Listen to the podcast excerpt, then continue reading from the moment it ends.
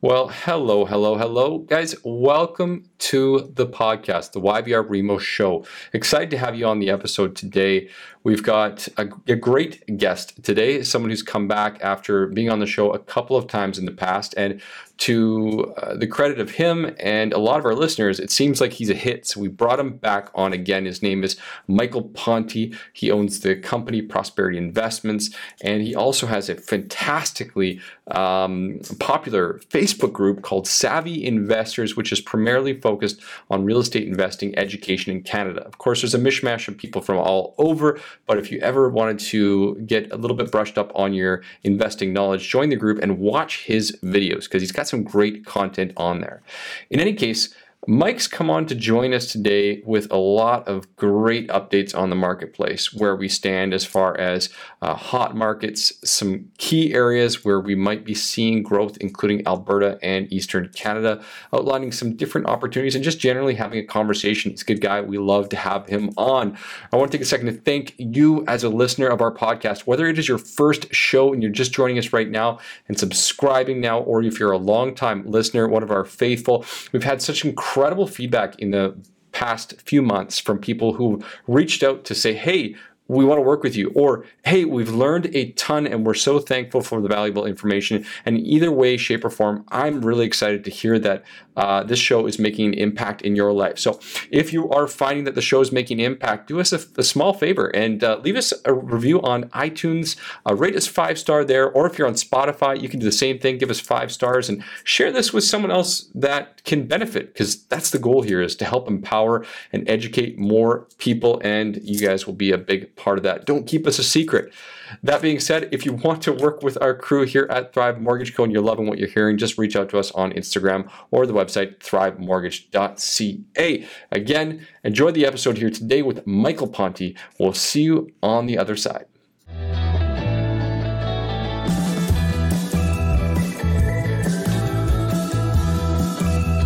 What's up, guys? You are listening to the YVR Remo Show, where we talk all things Vancouver real estate and mortgages, take boring topics and make them interesting. Make sure to stay tuned to listen to everything you need to know how to put cash back in your pocket, create wealth in real estate, and simplify the complicated.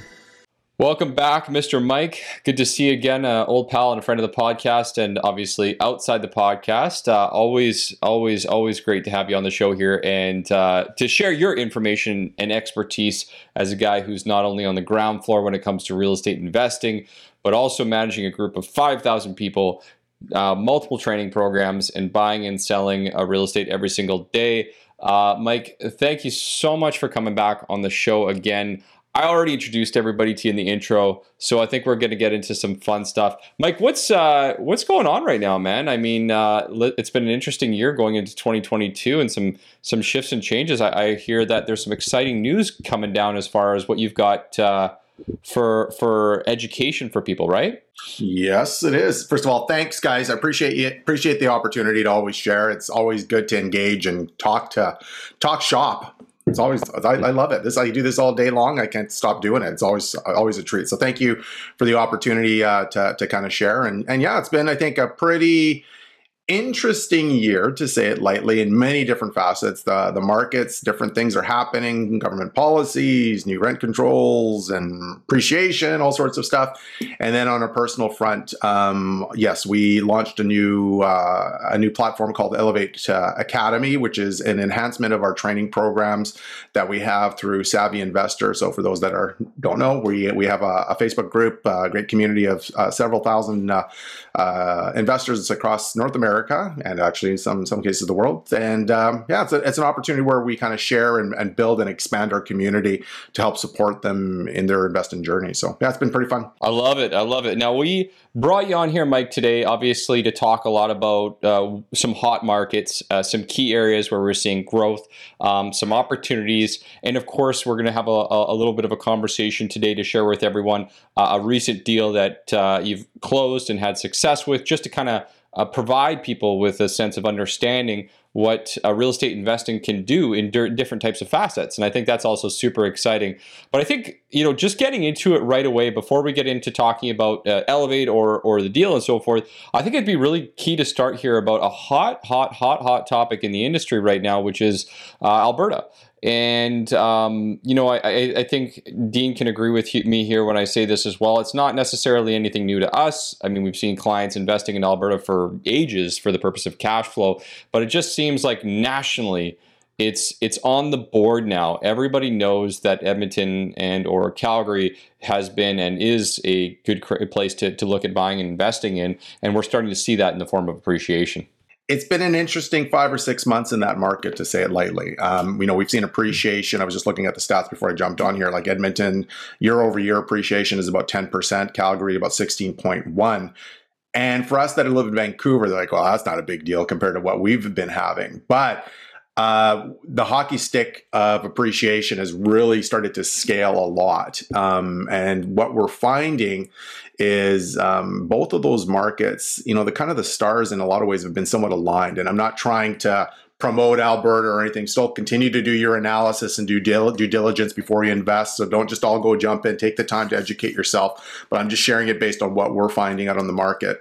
Um, but in a lot of cases, you know, everything's kind of driven by an economy and what's going on. And the second piece that has been a new thing um, is I shouldn't say it's a new thing, but it's been a much more um, much more much more visible thing is affordability. Um, and so the first one with the economic uh, economy, you know, there's always pros and cons to everything, and and and the unfortunate situation that we're seeing in Ukraine, which is absolutely horrible and devastating, um, has also done some things that help benefit obviously Alberta. And this again, this is always the pros and the cons to these things. Um, as much as you hate this, you've seen oil prices kind of going through the roof. Alberta is a very oil based industry and there's a high demand for it. And it's even more high demand that we're seeing now. And the way the price per oil has gone, it has gone through the roof. And so now all of a sudden, things have started to pick up. You know, the economy is really driven from that, number one. But that's just one thing. Alberta has been struggling for multiple years. Like it's been a very long, hard slog for them. And, and so, with that being said, um, they've really started to diversify their economy in many different industries with tech and carbon capture and all sorts of different things that have been happening. So they started with their diversification, and then so now their economy is kind of running on all cylinders, and everything is kind of just lined up appropriately. But this is the biggest thing that we're finding. Um, it's it's really for a lot of people that are younger, older, or whatever the situation is. It is really about affordability, and we all seen the cost of inflation and everything that's kind of happening literally across the country. And when people are trying to get into homes, and with increases of rent uh, rates going up as well, you know, no offense, but you know, Vancouver, where I live as well, um, you know, it's it's quite expensive. It's a very expensive place to buy. So when you've got younger generations, I've got young kids as well. How do you afford? You know, and, and, let's keep things really simple. A million dollar house when you're just 22 years old, and you, we both, we all know a million bucks is nothing in Vancouver. It's it's like absolutely nothing. But how do you afford that?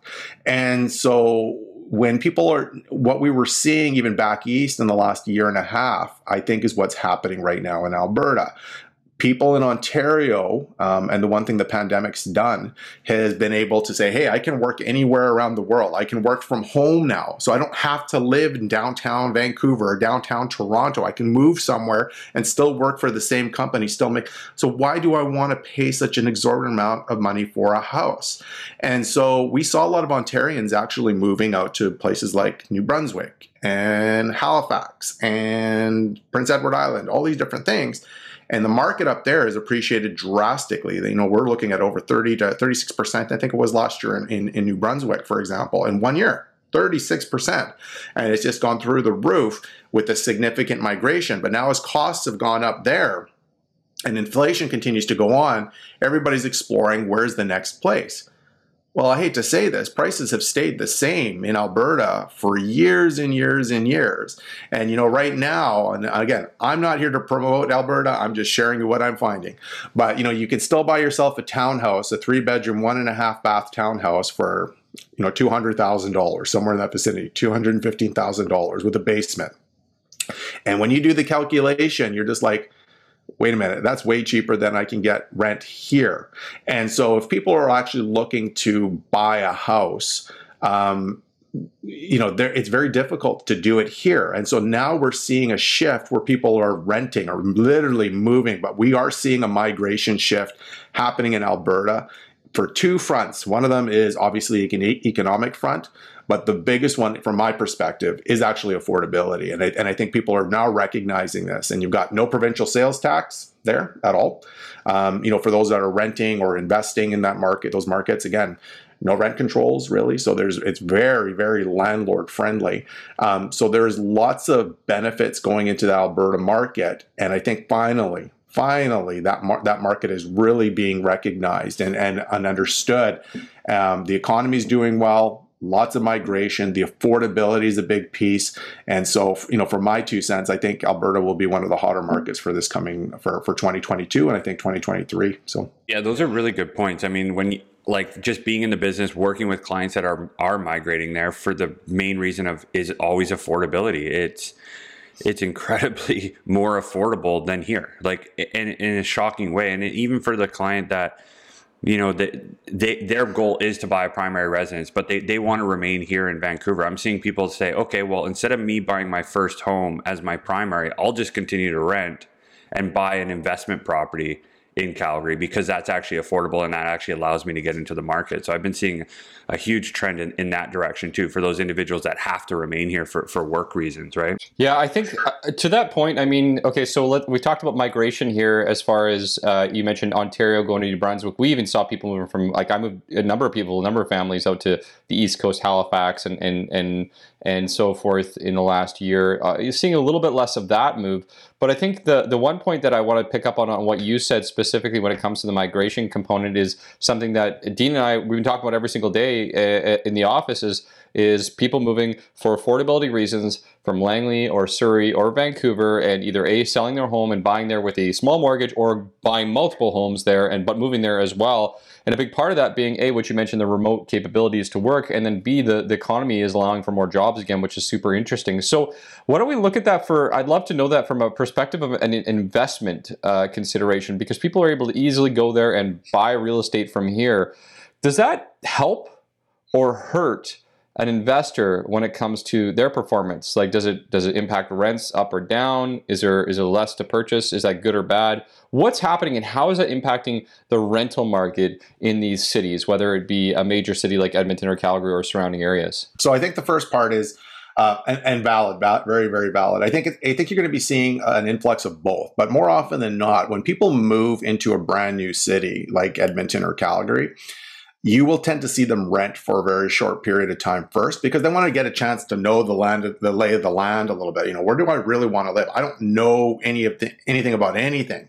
Now, some people will go in and just go and buy, but more often than not, you'll say, okay, you know what? I'm going to move in. I'm going to rent it for about usually about a year. That's kind of the standard. And then I'm going to be purchasing a property shortly after. So with that being said, you will see that migration shift. And normally you'll see that kind of trend to, to, um, to renters first and foremost. Okay. But don't fool yourself. We're seeing because of the costs and how the prices of, of, of these properties, um, you know, people are buying like they're, they're buying right now. The market is hot. And so for the first time in a very long time, we're seeing multiple offers Again, and that's normal here, but that's not normal there. We're seeing situations where minimal conditions, not no conditions yet, minimal conditions. Okay, so we're starting to see all those things happening. So the inventory level, um, if I remember correctly, I think is under roughly around two months, depending on, uh, I think Calgary is roughly under two months, and it's continuing to shrink every single month. Edmonton, I think, is a little bit higher, roughly around three, no, it's under three months. But the reality is we're seeing all of this inventory start to reduce. At the same time, the vacancy rates are are dropping slowly, but it's just beginning. Like I said, we're, we're in it, we're in its very infancy in regards to this this this this trend right now in Alberta. Um, but we've seen this before. We've seen vacancy rates, you know, under one percent, very similar to what we saw in Vancouver. And as soon as you start to see a big trend of people moving in those markets, reduces inventory both in in the in the, per, on the property purchase side and obviously the rental side, right? So normally when people are moving and they are renting, you know, they're they're probably going to be living there and working there or whatever the case may be. Um, from an investment perspective, they may not be living there per se, right? So they're they're they're just buying investment properties. Um, so that's where you kind of get the best of both worlds. But you know what's happening is we're seeing an influx of capital coming in from BC and Ontario for invest, investment purposes.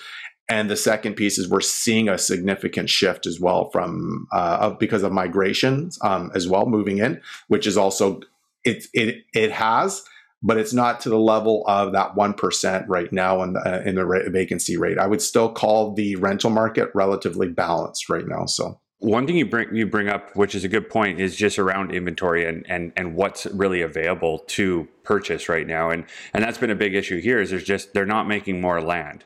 And we just keep going further and further east from Vancouver to areas like Chilliwack now just to simply be able to build for the demand. Is that going to be an issue potentially in Alberta for somebody like myself? I, I don't know anything about these communities, Calgary, Edmonton, the, you know, the ones that are getting a lot of attention now. Is there space to build? Like, is land available? And can we, uh, in, from a perspective of like pricing increasing substantially, are we going to see that in those communities just simply because maybe there is more land to build and, and we're not going to have that demand issue? Yes, there is a lot of land that's available and we even saw a big influx back even back in 20 i think it was 2015 there was a lot of new uh, condos and houses that were being built in calgary and there was actually too much inventory back then because there was you know they came to completion and unfortunately went right into a kind of a recessionary state. And, and so there was a ton of inventory which partially caused some of the issues that we were seeing out there too. Um, but a lot of people also, also you know stopped right? They not i shouldn't say stopped they've just not to the same level of new construction. But right now again we're kind of in its infancy at this point in time. Will that happen?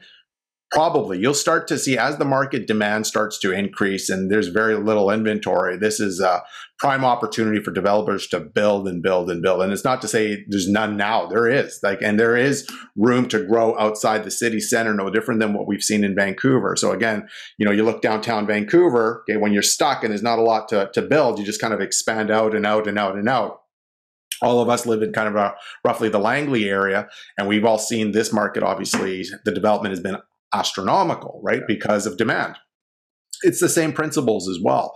But when we look here, when we're seeing people continuously moving in, people continuing to invest, that demand is being ma- being managed and met, right? And so, like I said, I don't really foresee that slumping the market per se, at least at, at least right now, because as we know, once we start new construction, it can take you know well, depends on your contract. I know for me, my contractors are forever, right? But at the end, but at the end of the day, they can take a long time. So a year, two years out.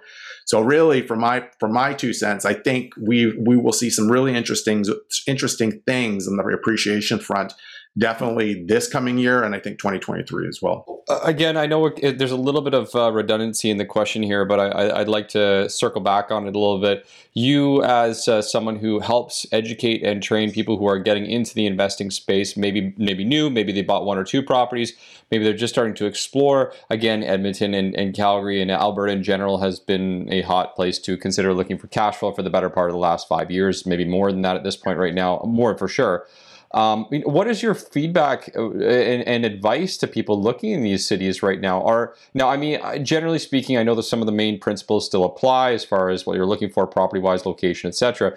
But has your tune changed at all? Has it become more challenging to find these types of deals? Like, I guess, where is your head at right now? Has it changed? No, not at all. Like the, the reality, the concept that we teach is exactly the same. It's really about fundamentals in the market and having visibility to what's actually transpiring there. So we spend a lot of time in our teaching about due diligence of a specific market. Understand, and it's and it's more so much more than just what's happening in the real estate market like just looking at stats from from the realtor associations and stuff like that. It's about you know what's happening with the economy. It's this immigration. It is affordability. It's about income. It's all of these things that are are are the premise of our training is, is in regards to understanding what those are before you jump into the market.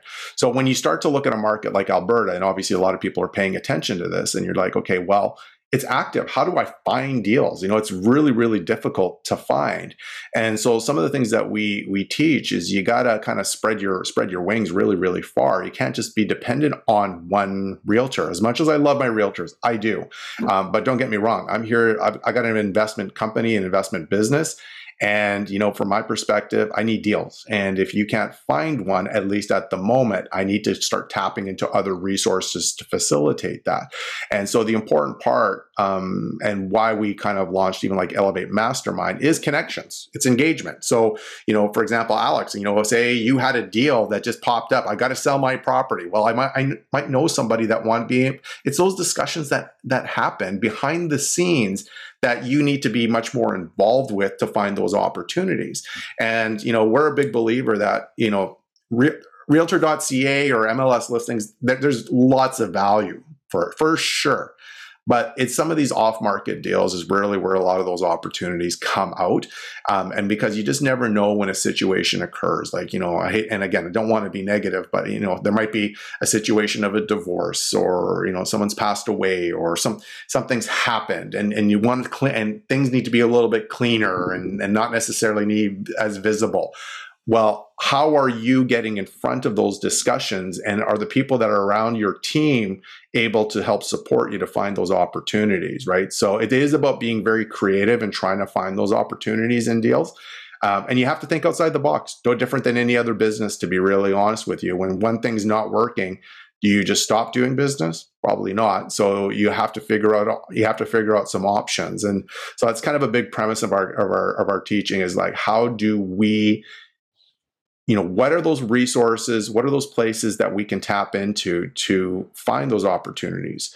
And secondly you know how do i ensure that my network my inner circle is is there to support me and are all looking out for my best interest right? So I mean, I guess I guess to simplify it to somebody who's maybe listening to this and and just like totally and completely lost and confused, like, okay, I've seen you know a lot of our clients were looking in the interior of British Columbia uh, last year. Some still are, and we've seen some su- successful purchases and in some cities that are still seeing growth opportunities and, and rising rental rates. And you know, obviously, like I said, we saw a lot of people moving out to uh, purchase investment properties in Edmonton and Calgary and and uh, in uh, places across uh, Canada. As you mentioned, looking for investment properties is going to become a continued challenge when we see less inventory, which is obviously where the connections are super, super important. Um, uh, Mike, I'd love to know, just generally speaking, I guess you see different types of investments across the country right now. Are there any areas that you personally are focusing a little bit more time and energy, or maybe not personally buying, but seeing a lot of your savvy uh, investors looking right now that could be a hot spot for people to consider? Our group um, they invest literally across the country. We got guys that are still investing significantly on the island the interior as well like in Kelowna areas which i still think are actually great markets to be really honest with you. And there are and it's not to say like you know places like Kelowna or like Nanaimo like those will still be pretty decent marketplaces you know because there's again it's a little bit of a different demographic that's moving into that those types of communities and stuff. And so, and then we've seen guys like investing in Ottawa and multiple different markets all over the place. So you'll have these little hubs that are just specialized and they're just really unique that you can, there's opportunities literally everywhere across this country. And so, you know, I wouldn't say one, everybody's focused in one specific area. And you'll tend to see kind of like, like bumblebees in some cases, you know, they kind of all kind of go in, in a specific direction a little bit here and there. So that's kind of the news of the town. But don't get me wrong, there's a lot of bees that are kind of going in other different sources and doing fantastically well there as well because there are just so many different strategies that you can manip- that you can implement into your business. Um, you know, with a BRRRR strategy where you're renovating the unit and, and increasing. Because let's let's be honest, Vancouver is, is not that it's a bad market per se. There's still opportunity. There's still high demand out there. There's still very low vacancy rates. The the biggest issue that you were tending to find is just it's really really expensive. There's not a lot of cash flow. But for somebody that's willing to kind of take the time, do the work, and they find a really good opportunity where you know property is just really in rough shape and they can renovate that for a specific amount of dollars and then flip that off there's lots of profit that can be made in those particular markets but as a kind of a common trend what what i what I, and i think i'll go right back to your question and is is first first and foremost there's opportunities all over the market, like all over the country. In, in fact, North America, to be honest with you, we're seeing a lot of that. Um, but I would say the the kind of the markets that we're seeing a lot of discussion, lots of engagement. Uh, Calgary was probably our number one. It's it's probably the number one city that everybody's talking to, and rightfully so. It is seeing the biggest biggest increase um, right now. Um, very um, you know the, the inventory is very little, and it, it's just steaming up. And then I would say secondly it's it's definitely Edmonton. Um, we'll see we'll see both of those two those two for sure, um, and even within the corridor as well, like within Red Deer and Lacombe and all these other smaller smaller influxes in between. You're seeing a lot of those things happening uh, just as a natural, and that's kind of very common for Alberters. So that's number one. Um, number two, there is still opportunity back east, and we're still seeing a lot of investors buying in New Brunswick, and we're still seeing people buying in Halifax, and there's um, some new policies in here that is going to maybe slow things down. You're not going to see kind of a 39% appreciation this coming. Again, that's just my two cents. Take it for what it is. But I just, I think you'll see some of those policies kind of slow things down a little bit. Um, but with that being said, um, there are very big opportunities still there as long as the market continues to see what it's been doing. And, and, very similar to what we talked about in Alberta with affordability, that was some of the biggest drivers in that particular market as well. And so, do I see that slowing down? I don't know if I do, right? But but what the you know for for us, I still think there'll be high demand for those for those areas and those markets. I just don't think it will be to the same levels as what we saw in the last year and a half to two years. So um, I hope that answers your question in a long roundabout way. So it certainly addresses it in, in, my opinion. But one one thing that really sticks out for me is is it's the strategy too, right? Like you mentioned the BRRRR. Like where are you going? Your strategy is going to dictate ultimately what you're doing and where you're going to. And when I think of like your typical investment property, it is usually a long term hold for stability and and and you know predictability in your portfolio, right? And I think one thing you mentioned to me one time actually was one of the first presentations I saw and met you, as you mentioned, like appreciation is the cherry on top. And and we're talking about Calgary and, and Alberta, and these are areas where people are thinking maybe, oh wow, I could benefit from some appreciation. But you've always mentioned like that's not that shouldn't be your goal, right? When going into a long term investment, like that is really the cherry on top. Maybe you can just talk to that because that really hit home for me. Yeah, like I know for for a lot of our clients that we work with as investment partners in this arrangement, my number is actually quite low. So um, you know, 1% appreciation, maybe 2%, because it's one of those things you just can't predict. Um, it's, it's something that we have really very, very little control of as investors, to be very frank. I can make that number to be whatever I want to make it look great, mm-hmm. but I really don't know. And that's the truth. And, yeah. and I'll be honest, no economist knows either. They'll take their best possible guess and I'm going to guess equally with them. I'll take a lot of the data and the information and make an assumption of that, but I really don't truly understand, truly, truly know. So for me, you know, there's there's two. You know, I always to your point, Dean, is, is I reference it like an ice cream sundae, and I might have shared this before. It's just like mm-hmm. the mortgage pay down. That's the ice cream. That's that of a sundae. Okay, that is we you. That's the equity. That's that's that's what's being paid down. The banks are forcing us to pay that. We have to pay that. So we know that that is the substance. So we know that that is the opportunity. We know that's going to be available. So we know equal very easily that's the principal pay down that we're going to get. The the chocolate sauce and the sprinkles, okay? That's cash flow as of the sundae and that's what I use as my analogy.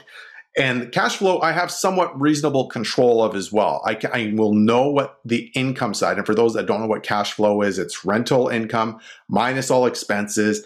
At the end of the day, hopefully it's providing a positive cash flow um, or negative cash flow but it, you know hopefully it's positive and that if it's positive then you get to put chocolate sprinkles and chocolate sauce all over your sundae and and and, and so we will know that. We will have that visibility to that. We will we will understand that. And you will probably also understand that you can probably increase it or decrease it or whatever it is but you will have some visibility to that. You will know what that is the cherry on top, as you've referenced before, truly is the appreciation side. And that is something I don't have any control of. I don't know. What I can do is understand the market that I'm investing in and make an assumption that the markets are going to do well based on the principles that we, we follow. And we talked a lot about that today, is like affordability and, and all of those things.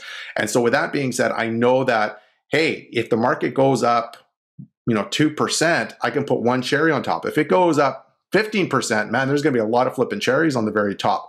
But I'm not going to quote, I'm not going to present that this market's going to appreciate to that particular level. Even in Vancouver, listen, we know we've been in double digit growth for, God, at least 2001, 2002. It's been about that long. But that's not actually normal. Like, that's not a normal process. But you've got literally two generations that really believe that that's double double digit appreciation is normal. It isn't. And so with that being said, you know, we we the more conservative you stay with your approach with appreciation in your analysis, the better it is going to be for you. It's it's kind of like, you know, you don't want to over forecast things that you don't really have control of. It's better to underestimate and over deliver as we've all heard that saying before. So, if your numbers work really really well at a very low conservative number, then the reality is it will do very very well if it exceeds whatever that is you know, listen, we talk about these types of things all the time, but it never hurts to continue going over and over and over and over and over again. And you know, having being being someone yourself who's been investing in in the market for 20 years or so, I mean, it's awesome to hear your feedback around just Vancouver surrounding areas and just generally your experience in doing so. Um, I want to change topics a little bit, having talked a little bit about Alberta, obviously, what people should be looking for, locations and so forth, and and why things are going to be changing. I want to ch- change over to some some news and updates um, that, uh, although topical from a time perspective, I think is something that people who are listening should be aware of if they're planning to invest. That could happen, uh, pros and cons and what people are doing about it. So, uh, fill us in, Mike, on what just recently was announced on in Eastern Canada. Uh, so, where, what happened, and what's going on for those investors that are considering that market, um, you know, it's, it's important to, um, and it's becoming a very, very hot topic as of late across the country, is being aware of uh, government policies because they are impacting our business as real estate investors, homeowners, everything. And so um, in Atlantic Canada, specifically in New Brunswick, which was one of the hottest markets in the country last year, believe it or not, um, they had some recent uh, policy changes. Um, recent policy policy changes where if you are about to um, um, raise rents, you have to give notification of about six months. So it's not like your conventional two to three months. So if you're going to give a rent increase, you have to do that within a six month policy. So, with that being said, they um, last week they also announced rent controls, which is not something that they are used to. And so, the rent control is that you're only able to raise rents 3.9 percent where in the past there was none. For a lot of people watching that are in Vancouver, is like, what? 3.9%? That's fantastic. But the reality is that it was infinite. You know, I could raise the rent infinitely in that in that particular market. So um, with that being said, they uh, they they announced these two policies, and thirdly, um, there's double taxation for uh, out out of province uh, investors as well. And so, meaning the property tax was double. So, you know, if you're an out of town investor, you would pay double the property tax. That was just something that they've had.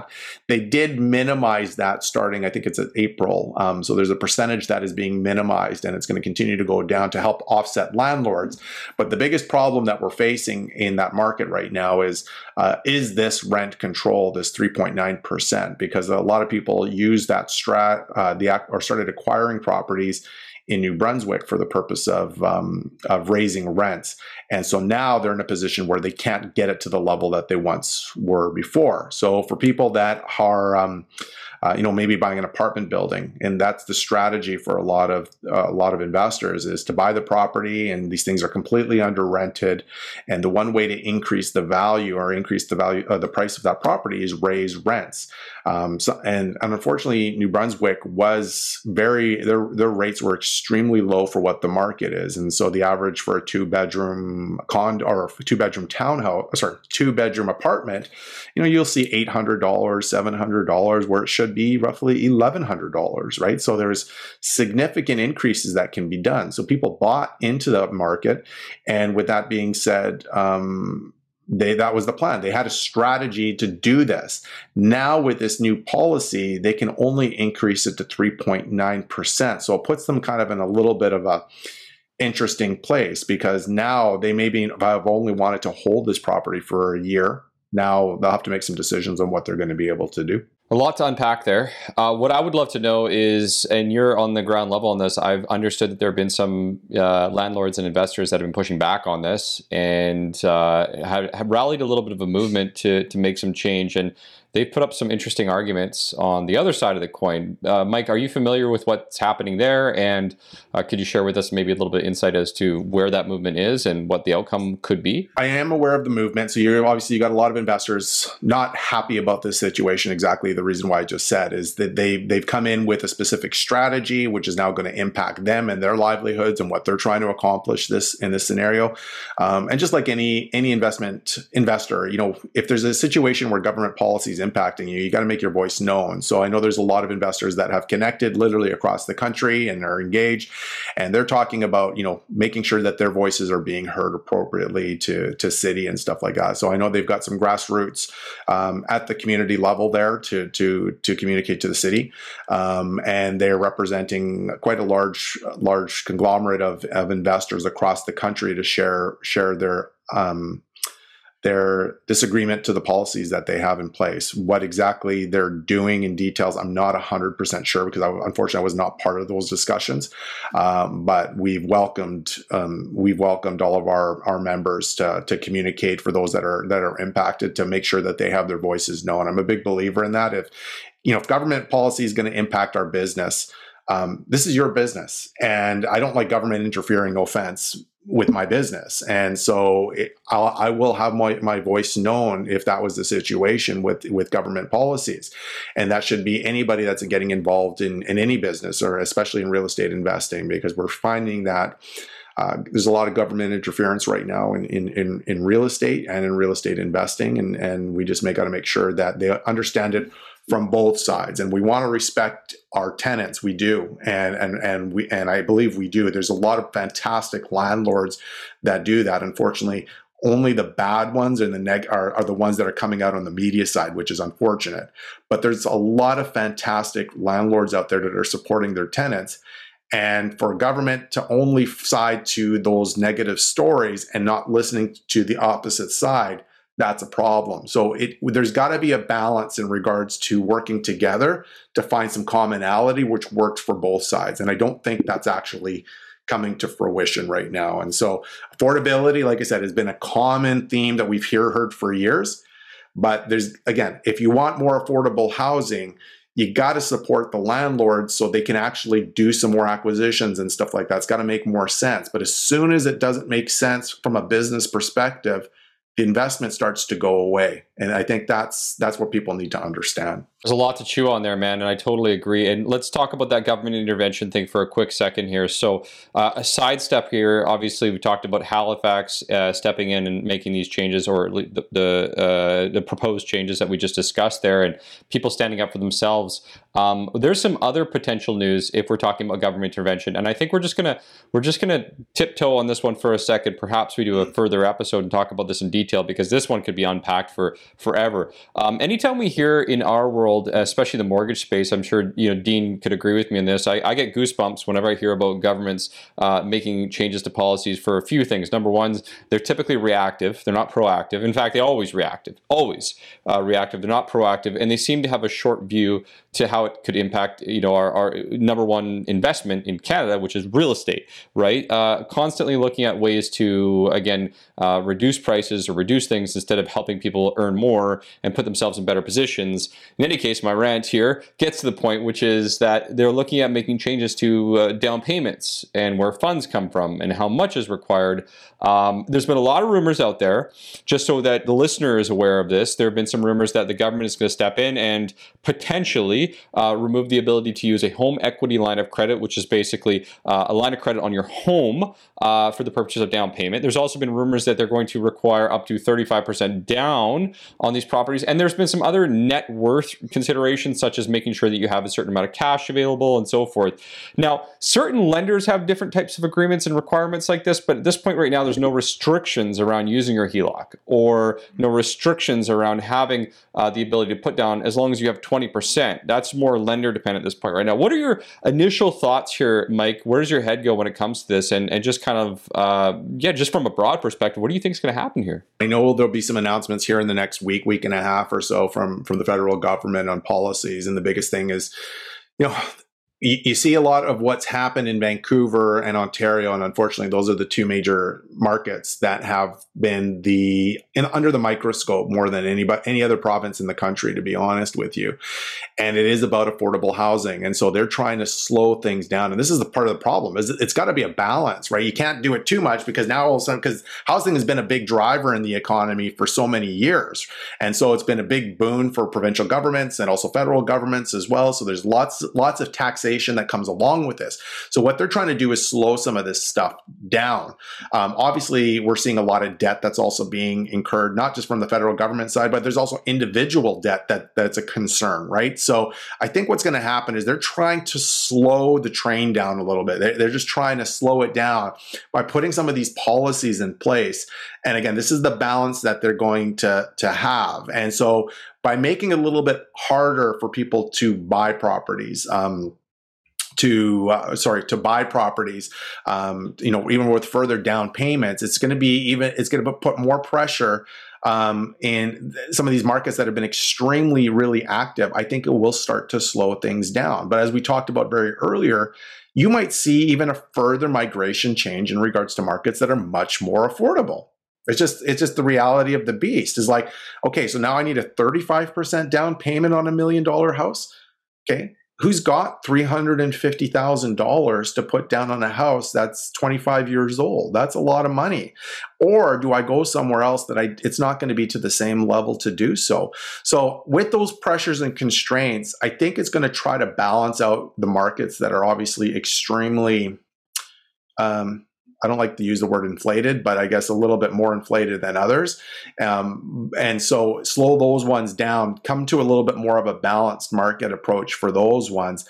But what it will most likely do is from an affordability perspective, it will probably change, you know, it'll probably make people move to other places that have maybe a little bit of a better um, affordability, uh, affordability there, uh, aspect of things, right? So, like I said, it, it that's that's what I see is trying to happen with with federal government policies and, and even provincial government policies.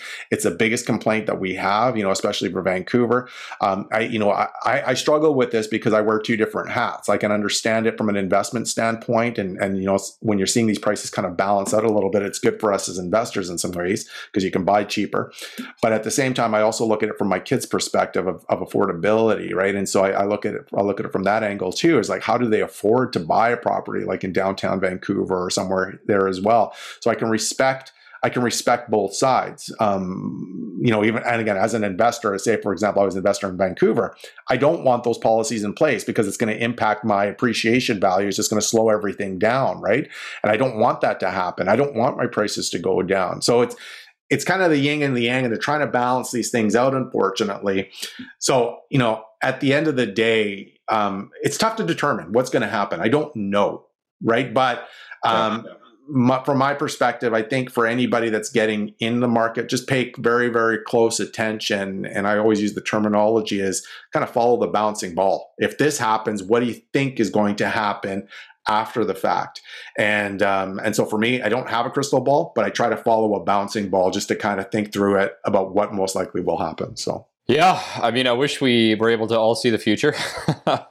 What's happening with rates? What's going on here? What's yeah, I, I totally agree. Uh, let me ask you, just honestly speaking, you're someone who is like, let's assume you're a, a buyer out there looking to buy your, let's acquire your first, second, or third property, and and the boys here at Thrive have set you up with your own HELOC and prepared you, and you're now able to get out shopping for a property, are you are you trying to get in as quick as you can before these changes take effect, or are you just waiting and, and looking? What, what, where's your head at, and what are you advising people if they're in the position to move forward now?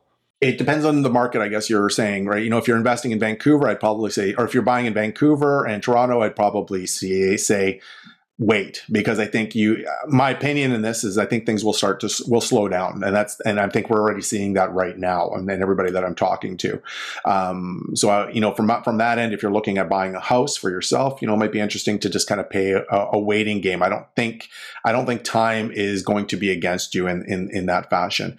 Um, and then if you're buying in some other different markets, again, Calgary and Edmonton, I would probably move on it sooner than later because regardless of what we're finding, you you want to get your your home equity lines of credit set up at the very least, and hopefully start to do some acquisitions before you can actually before some of these policies may or may not happen. I don't necessarily know, but the worst thing you can do is is wait eh, from or sorry is wait from that end. Like if you're if you're finding that these markets are picking up and are active and, and affordability is a big piece, the markets are already hot, prices are already extremely depressed and, you know, I don't see these policies going to impact to the same level in like Calgary and Edmonton as you would see in Vancouver, to be really frank with you.